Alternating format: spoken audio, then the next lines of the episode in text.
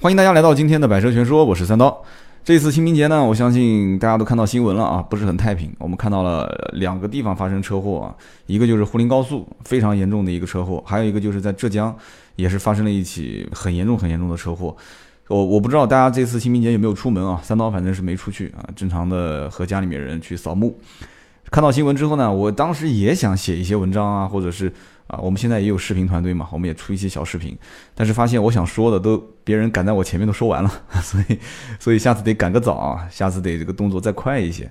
然后呢，这次我们也看到新浪微博上面，因为盾牌我也跟他说了啊，大家有问题可以私信我。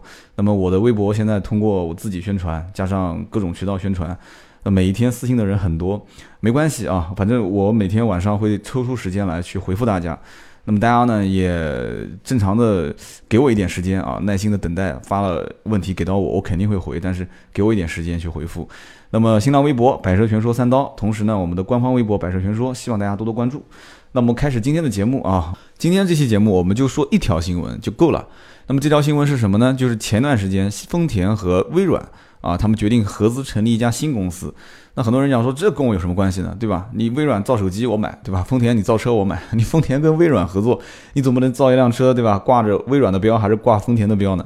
啊，这毫无疑问肯定是挂丰田的标。而且稍微对汽车行业有一所了解的人应该知道，这只是一个跨界的合作啊。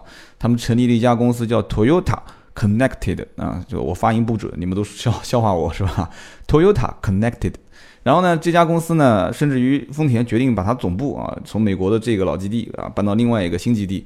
所以呢，丰田这次动静比较大啊，这个基地呢，当时也决定对外宣布是一一七年完工啊。所以呢，这个丰田这次估计是下了决心啊，整个企业希望能从这里开始有个新的起点啊。老百姓觉得说这跟我有什么关系呢？半毛钱关系也没有，对吧？我们买的车也不是从日本造过来的，其实关系还是蛮大的啊。听我继续往下聊。丰田其实去年是全球销量第一的品牌啊，有人讲说全球销量第一不是大众吗？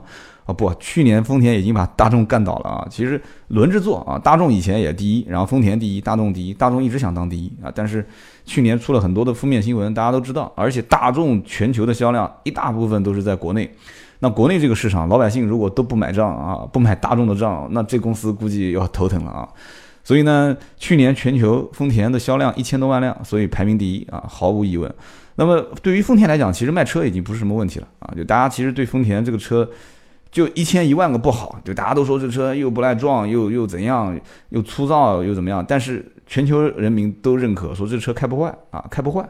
然后呢，维修保养也相对来讲合适啊，车子油耗啊各方面，反正就是家用丰田，丰田家用，就大家都这么认为。这公司其实自己也相对比较保守。啊，各种技术各方面都很保守，所以出问题呢相对来讲也少啊。当时在美国出了这个刹车门事件，其实对它是新闻报道讲是毁灭性的打击，但是大家也看到了，也没也没这么缓多长时间，很快叭又起来了。结果大众自己出事情了啊，然后这个美国车大家都知道的，出不出问题，它一直是处于出问题状态，就是它一直都是卖的，就是就是那么回事啊。销量也是说好也不好，说不好，但是比其他的那些非主流品牌要好很多。那么丰田一直排名销量第一，那这次跟微软合作，那微软想做什么呢？丰田想干什么呢？就大家好像觉得说微软跟车企没什么动作，其实这一次双方合作，我觉得这个动静确实有点大啊。他们最起码要干一件事情，就是要把汽车的智能化。有人讲说叫做这个手机跟汽车两个功能去进行联合，或者说是嫁接。那也有很多人会讲说，这太简单了，我现在手机就可以跟。对吧？我用 CarPlay 啊，或者我是用那个手机映射系统，我直接就可以投到我的屏幕上面，这没什么稀奇的。但是平时其实并不是这么简单啊！大家其实听我继续往下聊啊，手机跟车其实都有互联网功能。大家现在如果稍微买的车档次好一点的话，都会有一些插手机卡的啊，可以直接呼叫总台，总台给你啊，你需要去哪里啊，先生啊？你说我要去什么地方，他把导航给你投过来啊。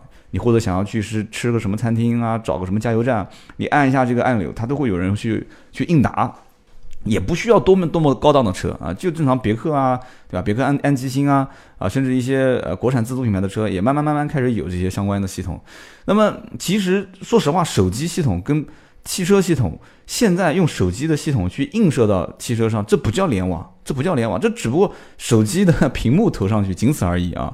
那么其实丰田这次想做的事情呢，是想把我们的手机还有车这些相对孤立的一些系统，把它给结合在一起，直接为车主，包括你的车辆去服务。那这个有人就听不太懂了，说这怎么怎么个意思呢？能不能详细的再解释一下？其实很简单啊，比方说现在我们知道这个开车门都是用钥匙解锁，对吧？那么好一点的车可能无钥匙解锁，把钥匙放包里面，车子靠近了，车门拉两下就开了。将来面部识别，刷脸直接就可以开啊，这是一个。然后同时呢，还可以判断什么呢？它可以主动判断你是否要开后备箱。现在有很多人，比方说车子到了，呃，就手上抱很多东西，大家看到过这种广告是吧？用脚在那个后备箱底盘下面，就是脚挥一挥，后备箱就开了，感应解锁。但是将来可能就是你只要靠近了，你需要开后备箱，它就自动开了。但有人讲，什么叫做判断我是要开后备箱呢？那是不是我手上抱了很多东西，我靠近了后备箱，后备箱就打开呢？这很神奇啊！我我不太我不太能理解啊。那万一要是后备箱上面是一个是一个障碍物呢？怎么办呢？那会不会就开到一半，它发现上面有障碍物，会自动停下来？哇，太智能了啊！然后呢，包括你如果开到机场，你想找停车位，或者你到哪个商场里面找停车位，它会自动帮你去寻找可用的车位。也就是说，你开到这个商场里面，导航自动告诉你说，哎，你往前开，往左拐，然后呢，再往前开二十米，左侧有一个车位，那就啊，那这不错啊，这不错。那这样的话，我觉得就可能所有的停车场的这个车位系统就需要跟。啊，需要跟一个大的互联网平台一个后台去连接，然后这个平台的数据要跟车联网、跟丰田、跟微软的这个系统去连接。那能不能做到这一点呢？啊，我觉得微软有可能能做到。现在所有的大部分的系统在国内都是用 Windows 啊。这个我们插一句话，当年我去买苹果电脑的时候，苹果电脑的店里面的人就一直跟我讲说，其实苹果系统是全世界最好用的、最简单的，小朋友都可以学会的。我我说，那你给我演示一下吧。好像这个段子我跟大家说过啊，结果我被这个苹果店的人歧视，因为我不太会用。我看那个苹果的那个，就是那个笔记本最好的那个版本叫 Pro 是吧？然后他说有两段式的，轻轻一按，然后使劲一按，它这个两段的这个用法都不一样。结果我学了半天学不会，所以他就当时跟我讲，他说其实，在国人啊这个教育系统里面，都是一开始去学的 Windows，所以大家都对 Windows 特别特别的熟悉。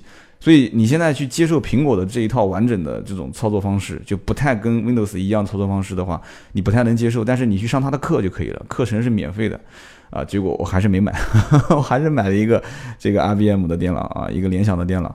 所以说，这个在国内现在大多数的，不管是大型商场也好，还是怎么样怎么样也好，还是家用的电脑也好，还是手机，手机现在当然了，我们不用苹，我们用苹果用的多，但是用用这个微软的系统用的少。所以将来怎么打通这个环节，这不是我们要考虑的问题。但是我觉得啊，有微软的加入啊，有丰田跟微软这两家公司的合并，我觉得很有可能。啊，很有可能这种场景是会实现。然后他还提到了一件事情，但这只是猜测啊，这只是猜测。这个文章里面提到一件事情，就是说这两家公司合并之后，有可能还会出现一种现象，就是你手握方向盘的时候，它可以监测车主的健康状态。那就那这就厉害了啊！你手握方向盘的时候，可以你别说监测，别别说监测健康状态了，你可以监测我的心跳跟我的血压，我都觉得你很牛叉了，真的。所以你手握方向盘可以监测你的。健康程度，我记得以前是一个什么软件？当时手机软件还是一个啊，小米的手环是吧？当时它包括国外有几个很有名的手环，也是它可以监测你的健康状况。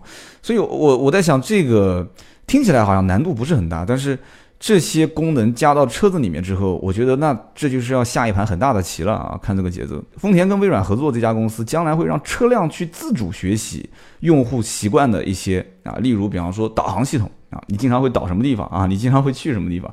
他将来会有选择性的给你推荐一些路线，推荐一些啊你想去的这些地方。男同志一听就懂了，对吧？那女同志一听他也懂了。我觉得是不是有点过于会暴露用户的隐私啊？这个我不知道怎么处理啊。但是听起来好像很厉害的样子啊！自主学习，大家知道前段时间这个下象棋、下围棋啊，阿尔法、阿尔法 Go，大家都知道已经把人类给战胜了。为什么？因为这套系统它会自主学习。我的天呐，这个车辆将来也要会自主学习，太恐怖了，太恐怖了啊！它自主学习用户的导航习惯，不仅仅是这个啊，大家应该经常要如果看汽车相关新闻会看到，还有一个叫 UBI UBI 车险技术，其实。车险是一块大金矿啊，只不过现在掌握在小部分的一些啊这个这个相关的企业手里面啊。UBI 的车险系统，其实现在买的很多车，我估计可能车主自己不知道，但是其实出厂的时候或者出厂它还好啊，4S 店其实已经给你加装了一个。在你的这个 OBD 上面已经加装了一个相关的啊小的设备，我以前也讲过啊车联网的设备。你像我买一辆车，我买一辆车，其实 4S 店没告知我，他给我安装了，后来我才知道，他说让我下载个软件啊，这个软件可以说啊看我的车辆的定位啊，可以看我的车辆的油耗有什么问题，可以啊这个 APP 一键呼叫。哎，那如果我不懂也就算了，我还稍微懂一点，我说你是不是在我车上安装了那个 OBD？他看了看我说：“对啊，送你的，这很贵的。”我说：“你你怎么不经过我同意呢？哈，你你安装我这个东西，你相当于我在任何一个角落你都能监测到我。我每一天开多少公里，车的停在那个地方还是开着，然后我经常去什么地方，全部都可以给你知道。”然后这个销售笑笑，呃，他说：“理论上讲是这样子的。”他说：“但是我们不会把你私人信息泄露出去。”我说：“这个谁知道呢？对吧？”我说：“苹果公司那个那个苹果云，对吧？Cloud 那个那个上传服务。”艳照门对吧？都被都被泄露了，你你这个很难说啊。他说这个关键我们不拍照啊。我说不拍照，这我知道你不拍照，但是对吧？我我有的时候也会去一些比较啊隐私的一些地方。我说这个不太好。他说那你要还是不要呢？后来我想了一下，这东西也挺贵的，对吧？这我毕竟也是光明正大、顶天立地、非常正直的一个人。我说那要吧，要吧啊。所以就我就把它要回来了。但是这件事情就让我想到，其实现在很多的 4S 店其实。你们估计啊，你们真的刀客，你们的车上说不定就有啊，说不定就有，只不过 4S 店没有跟你讲啊，所以你的所有的小九九，你的动静他都知道。这个叫 UBI 的车险技术，但这只是说了其中一部分啊，并不完整。那么怎么个意思呢？就是说，如果这个车主一年到头他没怎么开车，就开了四五千公里，然后你呢也不回 4S 店保养了，但是你你逃不过他的眼睛，用这套系统，比方说将来你开了丰田这个车，他根本都不需要给你插 OBD 的这种这种接口，他不需要给你做任何改装，车子出厂的之出厂之前就已经这套系统都完善了。啊，你去什么地方？怎么开车？你驾驶习惯好不好？啊，你有没有过喷擦？啊，你的车子停留在什么地方？你的开车的道路拥不拥堵？甚至你的空气环境啊，什么东西都知道。你的你你你身体的重量，你是一个两百多斤的人在开车，还是一个一百多斤的人在开车？甚至你的你的体重每一次都在增加啊！你今年你上个月可能一百五十斤，下个月一百六十斤啊！这个座椅它就可以把你的整个对吧人的重量就可以监测，然后反上传到云端系统，这都是可以实现的啊！车险技术其实很多很多啊，碰撞之后你的整个人对碰撞的反应啊，车辆对碰撞的反应，就 UBI 的车险技术很很复杂，我也只是在猜测，但是我想大多数就是这样，就是将来对车辆的主动安全、被动安全都会有所帮助，但是。啊，但是隐私这个东西，我估计就基本没了啊，基本就说拜拜了哈。这个 UBI 车险系统，然后车联网啊，车联网它不仅仅要实现说啊，你手机跟车子联网，这都小儿科了。将来是车子本身要跟所有的道路的啊标识、道路本身、停车场、加油站 N 多的服务车子的这些设备去联网啊，叫共享道路信息、共享交通信息。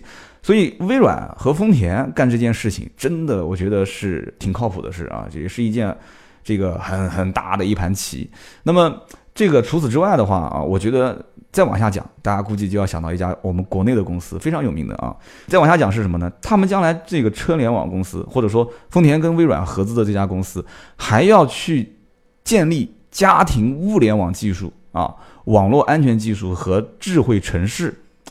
哎，就听到这个，大家好像有点熟悉啊，这个词在什么地方听过？小米嘛，对吧？雷老板雷军要干的事情嘛，家庭物联网。你想想看，现在家庭物联网做的比较比较比较突出、比较靠前的是什么？小米公司嘛，对吧？我们家反正小米挺多的，反正这个小米电子秤，对吧？小米手环、小米手机，我一直想买一个那个小米的灯泡。小米灯泡再买回来之后，小米路由器啊，小米电视，我的天呐，对吧？小米现在连电饭煲都有了，是不是啊？小米的净化器也有了啊，所以你想想看，这个物联网其实不用那么复杂，只要把小米公司对吧收购到丰田旗下或者合作，那基本上家庭物联网这件事情就打通了。所以这这很恐怖的一件事情。那他想做什么呢？其实我觉得也很简单，上了车之后，对吧？啊，上了车之后干嘛呢？可以做很多事情啊。你可以，他判断你还有多长时间，你可以到家啊。那家里面的灯是不是可以点亮啊？啊，电饭煲里面可以不可以自己？但米你得先淘好放在里面，电饭煲是不是可以开始淘米啦？啊，空调是不是可以打开啊？啊，这个家里面的这个走廊里面的灯是不是可以先亮起来了？是不是？电视机是不是可以先预热一下？电视机预热啊，喜马拉雅的节目是不是可以打开了？锁定百车全说啊，星期三可以更新了嘛，对吧？家里面一回来一开门的时候，百车全说三刀的节目开始正式播放。哎，就这些事情，有人讲我手机就可以实现啊？不是，我指的不是说你手机实现，是你从办公室一出门打开，就是按了你车辆解锁的那个按钮的时候。然后，比方说他会问你，你今天是出去，比方车子问你，车子里面就有人问你，你今天是准备晚上有应酬呢，还是马上回家？你说回家啊，你一说回家，他就知道你要干嘛了，对不对啊？你要回家，你要吃饭，你要洗澡，你要你要听喜马拉雅，对吧？百车全说，哎，好，OK，全部给你安排好。所以这是很恐怖的一件事情 啊！你听起来说好像很舒服，其实很恐怖的一件事情，已经把你的所有的行为习惯全部收集在自己的平台里面了，所以。这家公司要干嘛？其实很简单，将来就成为一家服务型公司。当然，你没有听错啊，你没有听错，汽制造汽车的公司将来成为一家服务型公司，而且这家服务型公司还不是说我自己用你的数据去服务。而是它的数据将来是可以卖的，是可以提供给政府、提供给其他公司用来分析。哇，那就更恐怖了。我们本身没有隐私了，然后我们这些资源还会分享给其他的公司。那有人讲说，那怎么办呢？抵制丰田，抵制微软，我以后不买了？怎么可能呢？你不用，你不买，其他公司也在做，对不对？为什么讲其他公司也在做？通用公司也在做，对不对？通用公司现在呢，它研究共享领域，然后福特公司也是在研究共享领域。什么叫共享？汽车共享嘛。对吧？汽车共享，其实现在这个词很多很多人都可能听过。通用公司本身去年前年就已经干了很多大事了。国内的滴滴快滴，大家觉得啊，滴滴快滴大公司啊，一合并，好，那就只能说是打 Uber 啊。有人讲 Uber 读错了，叫 U Uber 是吧？不管了，反正叫优步啊。说滴滴快滴一合并打优步，其实。你要再往外看啊，你看看国外的那些市场，你就知道了。很多啊，在优步之前，在国外有一家叫我不晓得这英文说的对不对啊，叫 Sidecar，S I D E C A R。这家公司本身就是一个比优步早很多年就成立的一家公司。二零一一年当时啊，这家公司就已经成立了。然后这哥们儿叫迪纳啊，康纳啊，贾汉康纳。这哥们儿现在正好四月份，就四月份，四月一号还是四月二号跳槽去到了优步，从从这家当年比优步还早的公司，但是没干好啊，到最后这个公司实在是干不好了，结果还帮人送快递，就是本来是最早的打车软件公司，然后做的不是很好，结果还帮人送快递。这家公司通用汽车收购啊，通用汽车收购，然后还有一家公司叫 Lift 啊，在国外的可能很多人都听过这家 L L Y F T Lift。这家公司也是，然后通用投了五个亿美金吧，还投了多少钱？也是把这家公司拉过来。今天的订阅号，你们回复“打车”两个字，给你推送四篇文章啊！你看别人都推一篇，我给你推四篇文章。这四篇文章非常有意思啊，给你看一个啊你所没见过的打车软件相关的一些领域里面的文章啊，四篇，包括我刚刚提到的这个 Sidecar 啊，Sidecar，包括 Lift。包括福特现在在 在做很多事情啊，福特也在做共享，什么 Go Pass、Go Driver 啊，包括 Food Pass 这些啊，我英文读的不好，你们就将就着听了。其实都在解决一些汽车共享的问题，包括国内啊，北汽、北汽新能源啊，北汽新能源跟富士康也在合作做什么叫绿狗租车是吧？绿狗租车啊，然后包括这个，我上次去吉利的总部去看，在浙江也是看到吉利那个大楼门前停了一排叫曹操租车啊，也是才上线时间不长。在干什么？有人讲说租车啊，就是租车啊，对吧？服务于市民啊，对吧？就做没有那么简单。你回复“打车”两个字啊，回复“打车”两个字，在我的订阅号啊，取消我订阅号的这些哥们儿，你看不见了。我看我每一次我推送文章的时候，大家好多人都会取消。我以后每一次的节目都会给你一个提示词，然后我推送几篇我找到的比较好玩的文章，大家可以去看啊。回复“打车”两个字看。我今天提到的这些相关的一些文章很有用啊。那么丰田公司到底干嘛呢？其实很简单，这家公司叫 Toyota 啊，Connected 啊。这家公司在美国啊，总部也搬了，它就是要做就是服务型的，就转型。汽车制造造不造？造啊，继续造啊，全球排名第一，对吧？卖的最好。我不但要造车，我跨界，我把微软的技术拿过来啊，我们我们共享。微软现在本身也。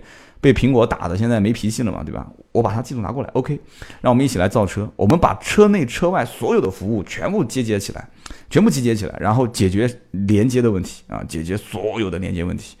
那么怎么说呢？就用一句话来总结，叫什么呢？也是这篇文章里面说的，叫没有互联网基因的车企要再造再创造互联网基因，要跨界合作。那么好，今天新闻就聊这么多，我希望大家喜欢。记住啊，回复“打车”两个字，在我们的订阅号。有人讲订阅号怎么搜索？A B 的 B 五四五八五九，或者直接搜中文“百车全说”。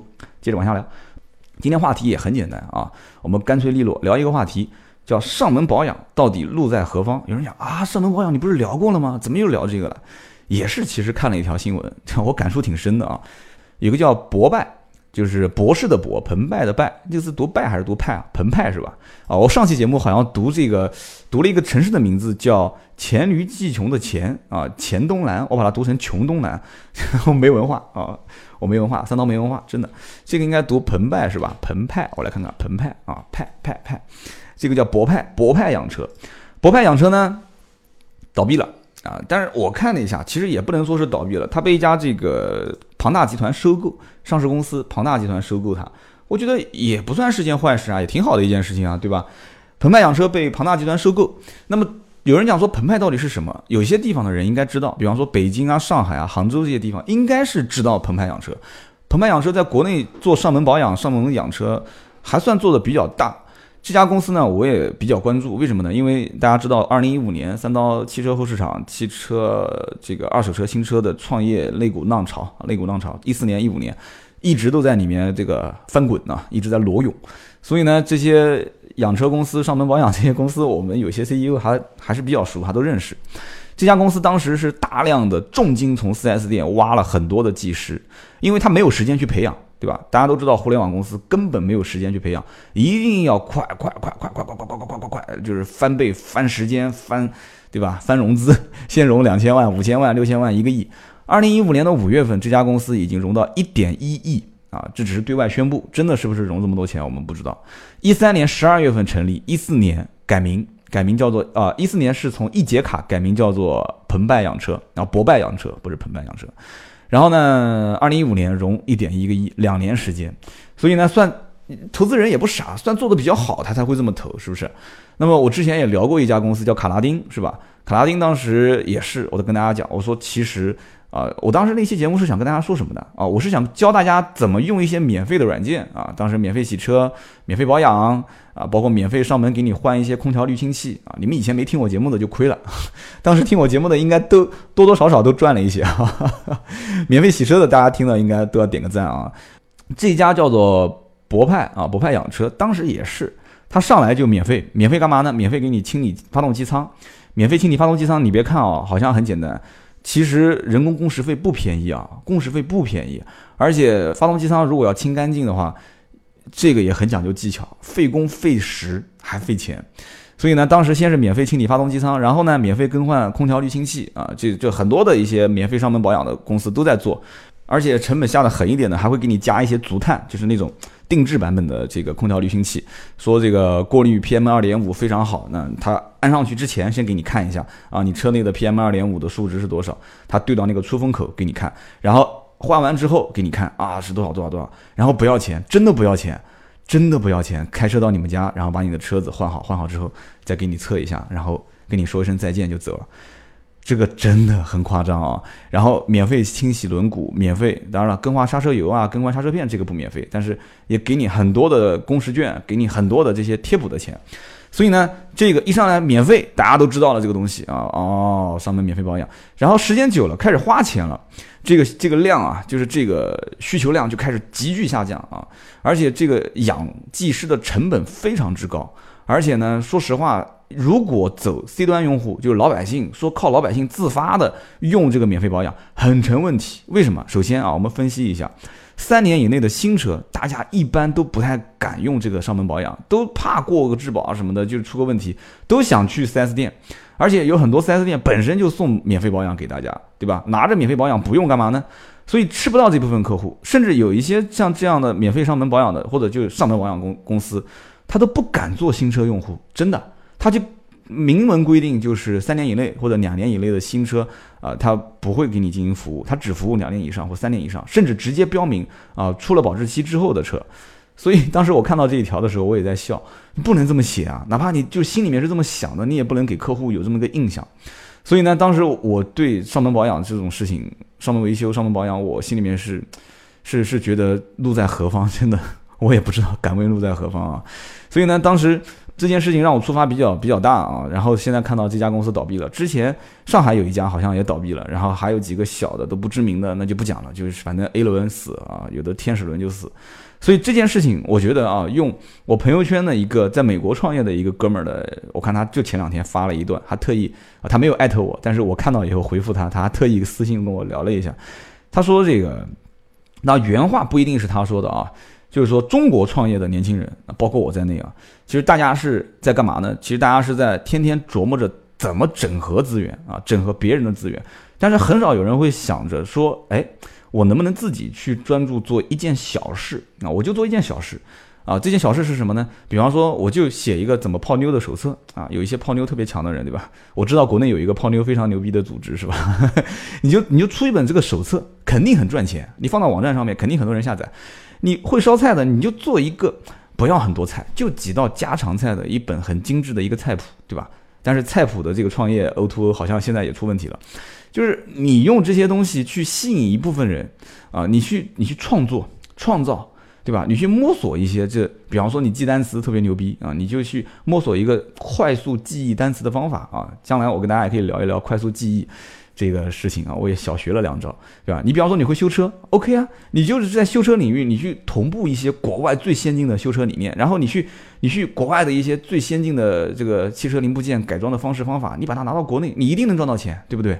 你就用这些东西，但不行啊。不行，大家没有想过，大家都没有想过怎么能专注做一件小事，先把自己变成资源，让别人来整合你。现在全都是整合别人啊，所以有人有人是在开玩笑讲说，现在都是干嘛呢？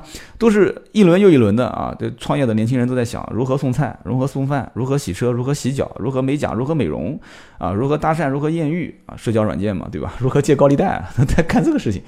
干这个事情呢，但还得干好，对吧？干这个事情也不是说没有没有未来，对吧？你在这个领域里面，你干到老大，干到第一啊，排名第一，绝对不能排第二，也不能排第三。然后你把第二、第三并掉，然后让第四、第五、第六全部死掉，OK 啊，你你将来就套现了嘛。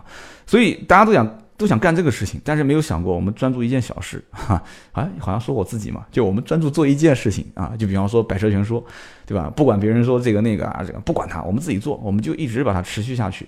我觉得是有意义的，最起码服务大家，有那么多人在听，对吧？大家也听了我的节目，多多少少吧，啊，听到一些小的有启发的东西，那我觉得我活着也有意义，我做节目也有意义，跟大家当朋友处也有意义，对吧？所以说，就讲到国内创业哈，讲到今天这件事情，所以。有的时候想一想啊，这个国外的人在干嘛啊？这美国的哥们儿就这么讲，国外的人在干嘛？国外的人在在创造啊，极客嘛，极客，对不对？他们骨子里面不是商人，他们就是极客，他们想的不是说我要怎么赚钱套现，一轮又一轮套现，我们要干的是什么？创造新事物啊，我们要解决新难题啊。其实好像我们现在整合资源也在解决难题，但是他们创造新事物啊，创造产品。创造细分的市场里面的产品啊，你有什么痛点？我讲个最简单的例子啊，我到现在最痛苦的事情就是行车记录仪，我一直不想改造，为什么呢？因为大多数的行车记录仪都是要走线，都是要布线啊，从那个地方从那个地方去。我我就在想，能不能有一个行车记录仪插了电池之后，我不要屏幕，我要那个屏幕干什么呢？对不对？行车记录仪就是为了记录的嘛，我不要屏幕，我要你尽量省电，非常非常非常非常省电，然后呢，它又非常非常非常清晰。对不对？其实清晰也不要特别特别清晰，我又不是为了回家去欣赏这个影片，我只要你非常非常省电，然后呢，又在我关键的时候，如果遇到了行车记录仪的目的是什么？就是为了发生碰撞啊或者怎样遇到事故了，我得解释一下是怎么回事，你给我一个大概的轮廓就可以了嘛，对不对？我只希望这个电池充一次电，甚至三个月不用充，五个月不用充，然后如果它提示我没有电的时候干什么呢？我充半个小时、一个小时，哎，满了。对吧？满了，那个那个手机广告叫什么？充电五分钟，通话两小时是吧？OK 啊，这都有这种技术了，那不就行了吗？说什么有充电方式是从什么电压改成电流是吧？那天我看了一下，我也看那个手机评测的那些小视频，挺有意思的。那 OK，我觉得没有问题啊。那然后电池插上去，半年不充电，也不用布线。我跟你讲，我第一个买，我第一个买，对吧？最近好像这个另外一个说车节目啊，VIP 是吧？就是新车评网，他们也在做这个。卖那个叫行车记录仪，我不知道那个行车记录仪需不需要额外的去接电，但是我看那个行车记录仪好像可以当啊当 GoPro 当这个就是对吧？可以吸盘吸在外面，可以去去去做一些测评。那应该它可以单独用电池供电，但我不知道它这个供电的续航里程有多少，反正价格不便宜，卖一千多块钱啊，价格不便宜。你看，然后那天我看论坛，其实我对小蚁也也挺感兴趣的。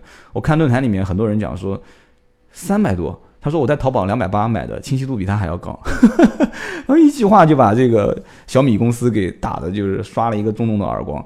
但是我不知道这个叫什么，就是 YIP 新车评网推的这个怎么样，我也没试过。哪天身边如果有人买的话，我拿过来玩一玩。就是说，我个人觉得啊，关键的点，电池续航，然后我不需要你那么清楚，我又不用拿来去拍什么很很很牛逼的视频，我就要你给我一个大概的这个轮廓就 OK 了。晚上清楚一点，白天清楚一些。你甚至晚上给个轮廓，白天稍微清楚一点都行啊。我的要求就这么高，所以呢，这个我就讲到这一点。所以你看，在国内就没有人去分析它，没有人去真正就是按照极客的这个思路去解决这个问题，都是在想别人怎么样，别人清晰度那么高，我清晰度更高，别人怎么样，别人怎么样。我就是觉得不要给我改线，然后有个吸盘或者自带吸盘，往上一安，简单一点，买回来直接充完电一吸结束，对吧？然后我需要回家充电，拔下来充个电，安上去结束。啊，讲的有点多啊。我们说到这个上门保养路在何方，反正讲了这么一件事情，一个叫做博派的啊，做的还比较大的一家公司倒闭了。然后呢，这个三刀把它当成一个话题，今天来聊啊，上门保养。我不知道大家对上门保养这件事情什么看法啊？我在我们的论坛回头置个顶，然后大家可以在我的论坛，也可以在我们的微博上进行讨论。以后的话题的讨论，一个论坛啊，一个就是我们的新浪微博都可以参与。那么今天的问题是什么呢？问题有两方面，一方面呢就是我们论坛上面有很多人在问，然后另外一方面呢就是微博的私信。大家也以后记得啊，发问题的时候，呃，反正论坛私信都可以发，我反正节目里面，呃，会在这个环节里面去回答大家的问题。但是跟大家也提前预告一下，我们琢磨着将来回答问题的方式切到视频上面。为什么呢？因为视频我在回答你问题的时候可以加入很多画面，你比方说。啊，你问我说奥迪 A 四跟宝马三系这个车怎么比较怎么好？我说到数据的时候，可以直接有画面切到数据上面，你可以看得更直观一些。啊，我说到怎么样怎么样的时候啊，可能会有一些音效啊，有一些这个比较好玩儿，比较有趣啊。所以呢，我们现在会把提问将来搬到视频上，很快。那么这个环节将来怎么办呢？我有一个比较大胆的想法，但其实有人也做过，我一说大家就知道了。我想把它做成互动啊，我给大家一个电话，大家可以把电话留给我。啊，然后我用这个电话拨给你，啊，拨给你，我会选择一个比较有意思的。当然，你把你有意思的好玩的这个事情，你在论坛留言啊。你觉得论坛不能留号码？OK，你微博私信我，一定要记得，你微博私信我，留下你的电话号码啊。你是男的女的，最好告诉我一下。然后呢，你把你好玩的事，不管是买车好玩的事，还是你身边朋友好玩的事，还是你用车好玩的事，我尽量想。要有趣一点，奇葩一点啊！我们没有见过的事情，不管是自驾游也好，还是什么，什么事情都可以，跟车有那么一点关系就 OK 了。然后呢，你给我个号码，我打给你啊，我打给你，我会录音，然后我们把这段录音就放在节目的这一段，我觉得比提问要好玩多了啊！大家如果觉得 OK，在我们的节目下方告诉我，哎，三刀这个建议不错。然后呢，我们。我们就反正抽空吧，每每一个星期两次，反正我们就抽空去跟大家打电话，打完电话就录，录完就放到这个节目里面，我觉得很有意思啊。特别是我很期待跟这个女听友去，对吧？互动一下，我觉得很有意思。嗯，好，我们继续往下聊啊，聊提问。那么今天这个提问第一个问题是什么呢？有人问，他说我五月份买的车，半年不到电瓶坏了啊，什么车呢？我看了一下，大众的朗逸的南驱版，我真的不想再说大众了，大众现在墙倒众人推啊，这个我不推，我不推啊。他说我买了半年不到电瓶坏了。首先啊，我想问一下，你这半年开了多长多长时间，开了多少公里？就是你平时有多少用它的机会？他说我平时很爱惜这个车。他说我基本上都没怎么用啊。他说我熄火的时候也没在车里面用什么电器啊之类的。他说我我上个月的发动机启停功能也出问题了。哎，好像我之前也听说朋友身边有一辆大众的车也是启停出问题，但是不敢说这是普遍现象，因为我百度搜了一下，还好没有很多人投诉这个这个事情。所以他说 4S 店目前发动机启停查不到是什么问题，采集了数据然后发给厂家。他问说我该怎么办？首先啊，我要跟你讲一点，这个电瓶是易损件啊，易损件你要翻开你的这个翻开你的保养手册，你要看一下电瓶质保是多久。但是啊，理论上讲，你五月份。去年五月份买的车，你今年的话，按如果是按照易损件来讲的话，肯定是过保啊，肯定是过保。那么你去沟通一下，你去沟通一下。我不知道你电瓶是不是已经换了，如果没换，据我了解，你这个电瓶还不便宜，因为你是南区版。南区版我记得，呃，当时这个车上市的时候，我也研究了一下，它这个叫应该是玻纤电池是吧？AGM 的这个，它外壳是玻纤，它因为是发动机启停，然后加上这个车本身，它因为是南区，它要省油嘛，它要从各种各样的方式上去给你尽量做省油。这个你大家知道，德国人是比较比较比较比较固执的嘛啊！我要省油，我要省到极致。其实人家人家日本人从来不说我要省到极致，结果车子做的很省油。前段时间我身边一个亲戚开了辆飞度出去旅游，来回开了一千五百公里，花了花了多少钱？花了三百多块钱还是两百多块钱油啊？反正算下来，最后是两毛二一分钱啊，两毛两毛二一公里，我当时我都震惊了，是一辆十年的飞度啊，开了快十年的飞度，真的老飞度三厢的那种，头子尖尖的那种，所以这个省油的事情我们就放一边，那怎么办呢？啊，我觉得很简单，首先电瓶的事情你要跟他沟通，那么其次呢，这个发动机启停出故障，其实启停有很多车是你自己是无法关闭的，但是现在基本上都可以自己关闭了，要有的车它是自己无法关闭，需要。这个厂家就是到 4S 店，他要用系统帮你去关闭，所以呢，这个是小问题，我觉得应该不会是硬件故障，你不用担心啊，不用担心。第二个问题呢是有人问说二手车网站哪个好一点？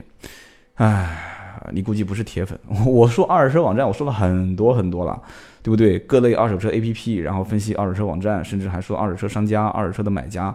我分析了大概至少有三四轮了吧，你还在问哪个好？但是我知道你的出发点是什么啊？你的出发点可能是你现在想买个二手车，是不是？如果从个人角度来讲的话啊，你要想买二手车，我就说一句话：根据你自身特点啊，你要如果你个人的这个二手车选车实力比较强啊，你比较懂一点啊，有一些机修经验。或者你身边有一个老司机啊，老司机可以带着你，我觉得你去哪个网站都不怕啊。但是你尽量先选择像啊赶集五八这种，我说的不是那个赶集的瓜子二手车，就是类似像这样的，像第一车网啊这种信息聚合平台啊，信息聚合平台特别多，很多的车，很多车商发在网站上的车，发在网站上的车，先普选一遍，看一遍，然后你再选中的某一个年限的车型去对比。现在比较火的像什么优信啊、瓜子，你去对比一下价位啊、卖相啊。但卖相看图片没有用。啊，看图片没有用，对比一下价位啊，对比一下同年限公里数，然后配置大概在什么价位、什么价格，心里有个数。然后至于看车怎么样，我觉得你带个老司机啊，带个老司机去看车。你实在实在不放心，选你们当地比较啊年限比较长的这个啊名气比较响的车行，一般不太会给你作假。那么说到二手车，还有一个哥们儿是这么问的，他说：“这个二手车过户到底需不需要发票？”反正据我目前了解，我身边几个城市二手车过户不需要发票啊，我给你明确表示不需要发票。呃，大本子、小本子就是登记证书跟行驶证啊，带走带到这个二手车交易市场就 OK 了。然后呢，第四个问题，有人问说：“我想买一个家用的 SUV 代步，然后呢，这个 SUV 呢，我选的是长安的 CS 三五和瑞虎的三。”我想问一下，这个很纠结，到底怎么买啊？买自动挡，其实不用纠结，这辆车外形你一点都，你一点的这个这个这个打分都没有高低之分吗？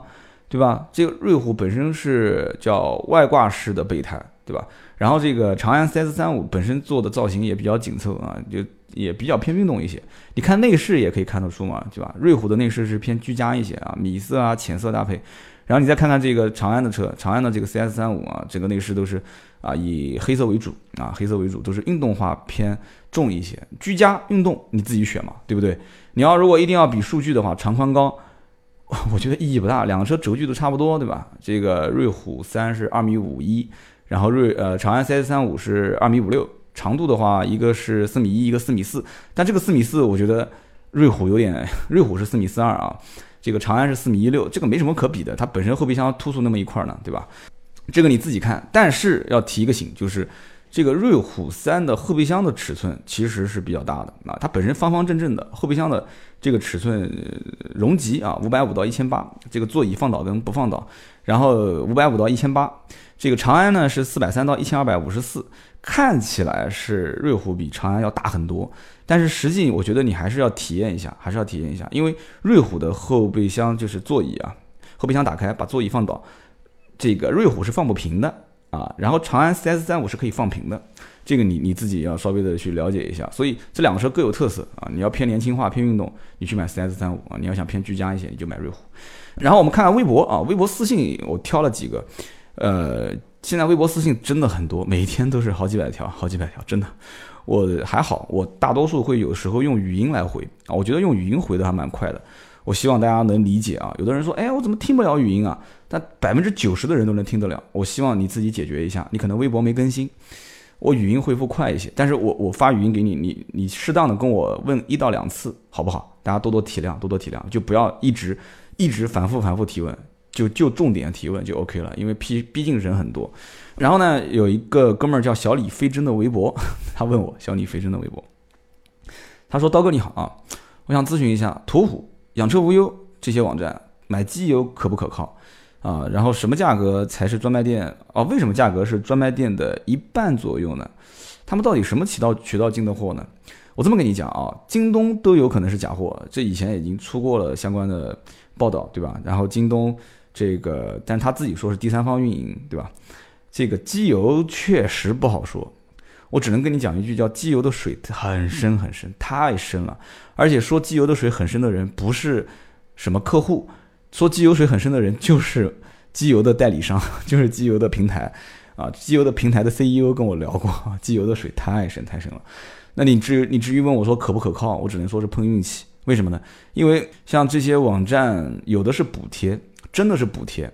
但是太便宜太便宜，打对折的这种，我真的不知道该如何去去跟你去解释啊。如果是补贴，那我也没办法；如果真的有问题，我也没办法。所以呢，我建议你不要图小便宜啊，还是买相对啊。比方说你在他的官方网站查询到的总代理，找到总代理，你问一下价格。我觉得机油，你车都买了，机油这个钱不至于省省这么多吧？该花还是花，对吧？然后第二个问题叫做一个新浪微博的听友叫黄。然后叫赚钱，赚钱，啊，一般取名叫赚钱的钱赚的都不多，但是他问的车还不错啊，都是高档车型啊，中高档车型。他说刀哥，我想问一下啊，三十万的预算，SUV 的话，昂科威四驱啊，二八 T 的四驱，沃尔沃的 S 六零，轿车我想考虑 A 六 L 的乞丐版和凯迪拉克 XTS 啊，麻烦分析一下。我也回复过你了，其实很简单，轿车 AT AT 啊 XTS 跟 A 六 L 选 A 六 L。越野车啊，越野车 SUV 啊，不叫越野车，记住 SUV 的话，昂科威跟沃尔沃选昂科威结束啊。我们继续往下聊，还有一个哥们儿，新浪微博的叫叶建强九二八零三，他问他说，呃，我是辆奔驰 M2，然后我的车被人蹭了一点点，他拍个照片私信我，拍了照片给我看，还好吧，就一点点。结果这哥们儿讲，他说跟人私了，赔了一千五，他问我赚了没有。赚了，你绝对赚了哈！下一次遇到这个问题怎么处理呢？打个电话给 4S 店，然后你按个免提，你跟三你跟奔驰 4S 店讲，我这车做漆多少钱？然后 4S 店可能问你要不要钣金，有没有凹进去，有没有什么其他损伤啊？反正你就正常描述就可以了。4S 店给你的报价一般情况下会稍微的偏高一点啊，然后你用这个价格跟对方谈，然后对方给你还还价，然后你自己稍微的心里有个数就 OK 了。一千五，我觉得划算，而且你多数也不会去 4S 店去做，对吧？你在外面随便找一个相对来讲靠谱一点的，做个漆，几百块钱就搞定了，肯定是赚了啊！